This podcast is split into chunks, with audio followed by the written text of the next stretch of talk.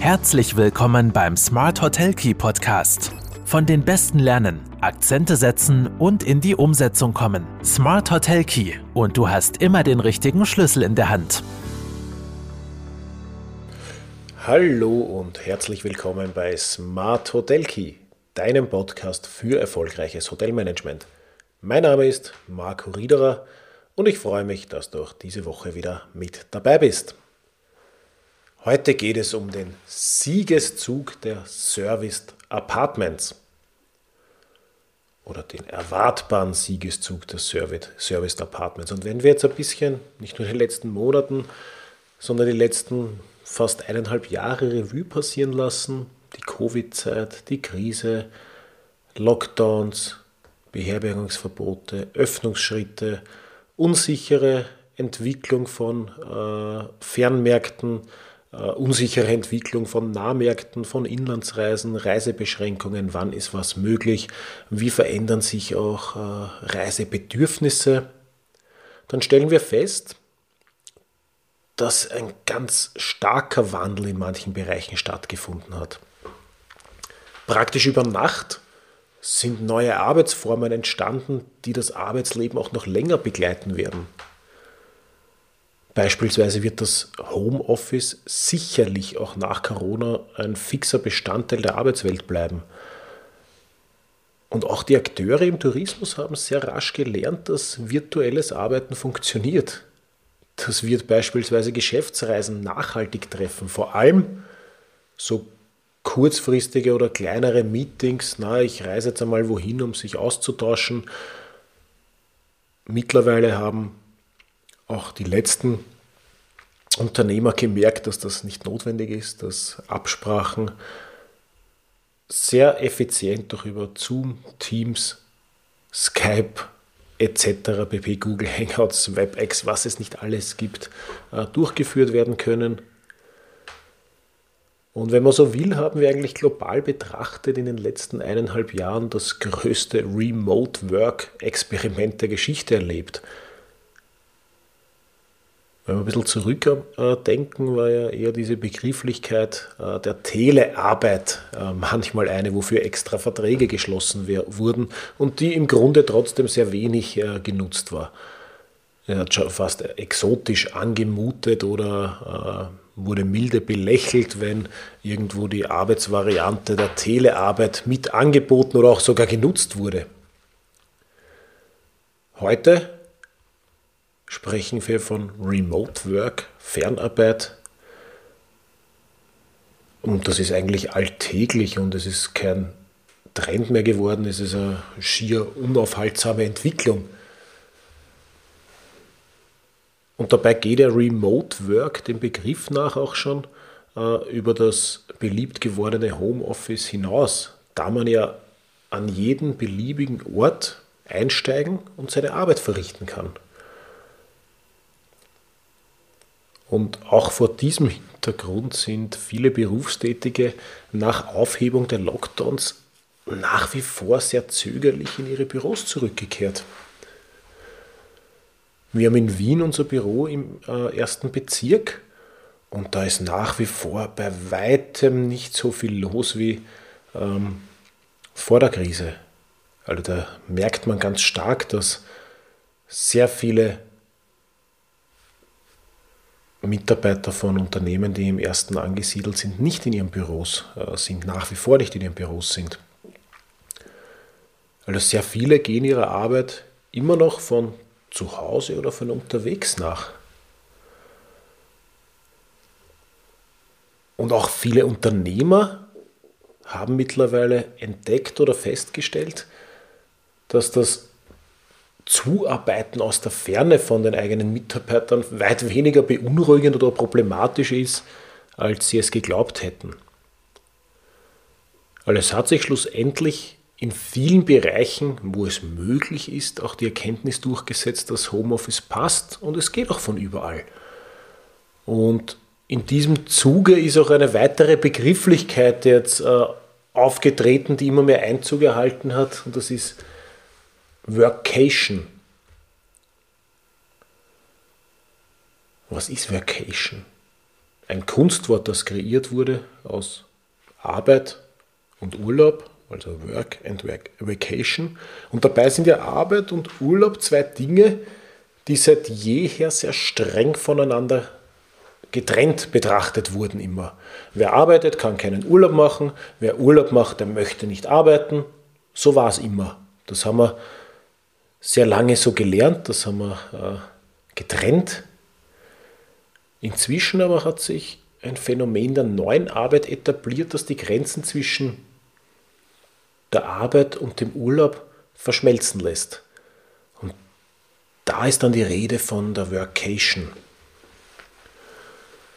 Ganz einfach formuliert handelt es sich also bei der Workation um eine Verschmelzung von Urlaub und Arbeit. Menschen reisen an einen fernen oder nicht fernen Ort, machen dort Urlaub, haben aber auch ihren Laptop im Schlepptau und arbeiten von dort aus. Und da haben sich ganz neue Angebotsstrukturen entwickelt. In den Ferienregionen, komm zu uns, arbeite, nimm deine Familie mit, verbring auch Urlaub und schöne Zeit. Im Sommer ist der Speckgürtel um Wien herum interessant. Raus aus der Großstadt, raus aus der Hitze. Komm eine Woche zu uns, arbeiten. Beste Office-Bedingungen. See- und Golfplatz gleich daneben. Hier entstehen Angebote, hier entstehen aber vor allem Angebote, weil der Bedarf da ist. Menschen reisen, Menschen arbeiten und Menschen tun beides in einem gleichen Zeitraum und trennen nicht mehr strikt voneinander. Das müssen wir auch in unsere Köpfe erst hineinbekommen. Äh, das ist eine ganz, ganz, äh, ganz, ganz wichtige, ganz, ganz starke Entwicklung und hier wird auch noch einmal in Zukunft darüber nachgedacht werden müssen, wie wir mit diesem Phänomen äh, jetzt arbeitstechnisch mit unseren Mitarbeitern in den HR-Abteilungen auch umgehen. Und hier bieten sich natürlich in der Ferienhotellerie äh, ganz starke äh, Chancen, gerade in den größeren Einheiten, Apartments, Service-Apartments, äh, Feriendörfer etc. Die Pandemie und das Coronavirus hat aber auch das Verständnis für das Leben in der Großstadt per se verändert. Und es sind Fragen aufgetaucht in Richtung, was von der Attraktivität des Lebens in der Stadt eigentlich übrig bleibt, wenn man, wenn man seine Freunde nicht mehr treffen kann, wenn das gastronomische Erlebnis auf Takeaway oder Zustellung beschränkt ist und wenn ich nicht einkaufen gehen kann, wo ich will und keine Kulturveranstaltungen besuchen kann. Zusätzlich haben wir Angst bekommen vor zu viel Nähe, vor überfüllten Bereichen. Das hat sich dann umgeschlagen auf plötzliche Angst vor der Bevölkerungsdichte. Bevölkerungsdichte war eigentlich etwas, das den Reiz einer Stadt ausmacht. Ich will dort sein, am Puls der Zeit, wo das Leben stattfindet. Drum gab, gab es ja seit Jahren, Jahrzehnten die sogenannte Landflucht. Die Ballungszentren wurden immer dichter, die Menschen sind dorthin geströmt, wo Arbeit war, wo etwas los war, wo sich was bewegt hat. Und auf einmal haben wir natürlich sehr temporär nur und es werden sich weiter die Ballungszentren noch steigern, aber wir haben eine gewisse Stadtflucht erlebt in der Pandemie.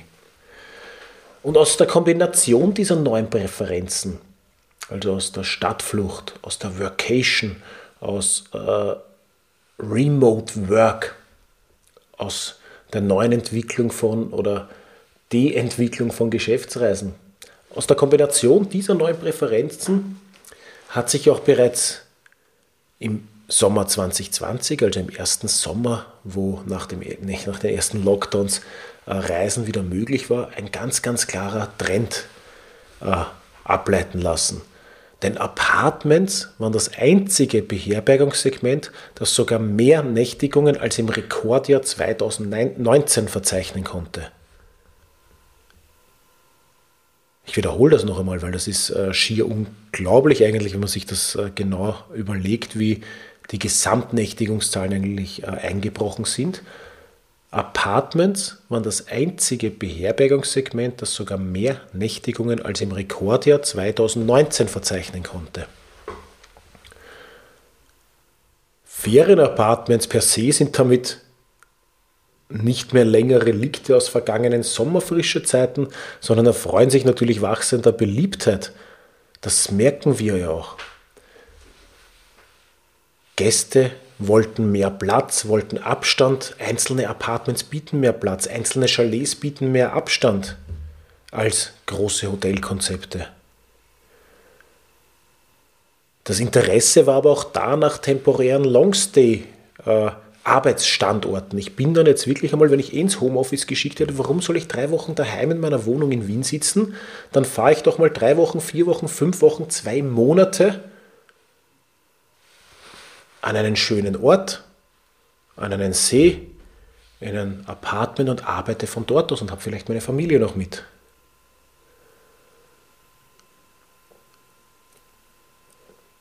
Und nach wie vor ist ja die Erholung von Fernreisen auf ein Prä-Corona-Niveau nach wie vor äh, sehr ungewiss. Und Ferienhotels mit Apartments können nach wie vor zu ansprechenden Orten für längere, oft auch kreative Aufenthalte werden.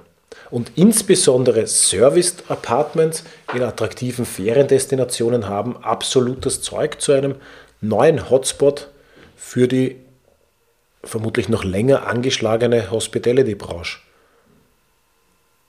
Also es gibt einfach oder es hat sehr viele Entwicklungen gegeben, Tendenzen, die verstärkt wurden. Entwicklung der Geschäftsreisen, unsichere Fernreisen, Homeoffice, Workation, Stadtflucht, die dem Siegeszug der Serviced Apartments, äh, die diesen Siegeszug befeuert und verstärkt haben. Und ich bin schon sehr gespannt, wie diese Entwicklung auch weitergeht. Äh, derzeit merken wir auch einen, äh, einen Run, fast einen Boom auf Neuentwicklungen. Seit über einem Jahr gehen die meisten Neuentwicklungen in der touristischen äh, Entwicklung, wenn wir jetzt Projektentwicklungen, Immobilien sprechen, in Richtung Chalets, Apartments, Service-Apartments, Feriendörfer etc. Da entsteht ganz viel. Campingplätze, alles, was ein bisschen individueller ist, wo Gästegruppen an sich mehr unter sich sind, weg von den großen Hotelkonzeptionen. Also der Bedarf ist da, die Gäste fragen danach an. Es ist immer noch, sind immer noch die Themen Sicherheit, Abstand, Natur, raus, die relevanten äh, für die Gäste. Und äh, hier müssen wir einfach schon in unserer Angebotsstruktur auch uns überlegen, wenn ich jetzt größere Einheiten habe, wenn ich Apartments habe, wenn ich Chalets habe, dass ich diese auch mit diesen äh, neuen Bedürfnissen homogen vermarkte. Auf jeden Fall ein sehr, sehr spannendes Thema auch für, für mich selbst und ich freue mich sehr, wenn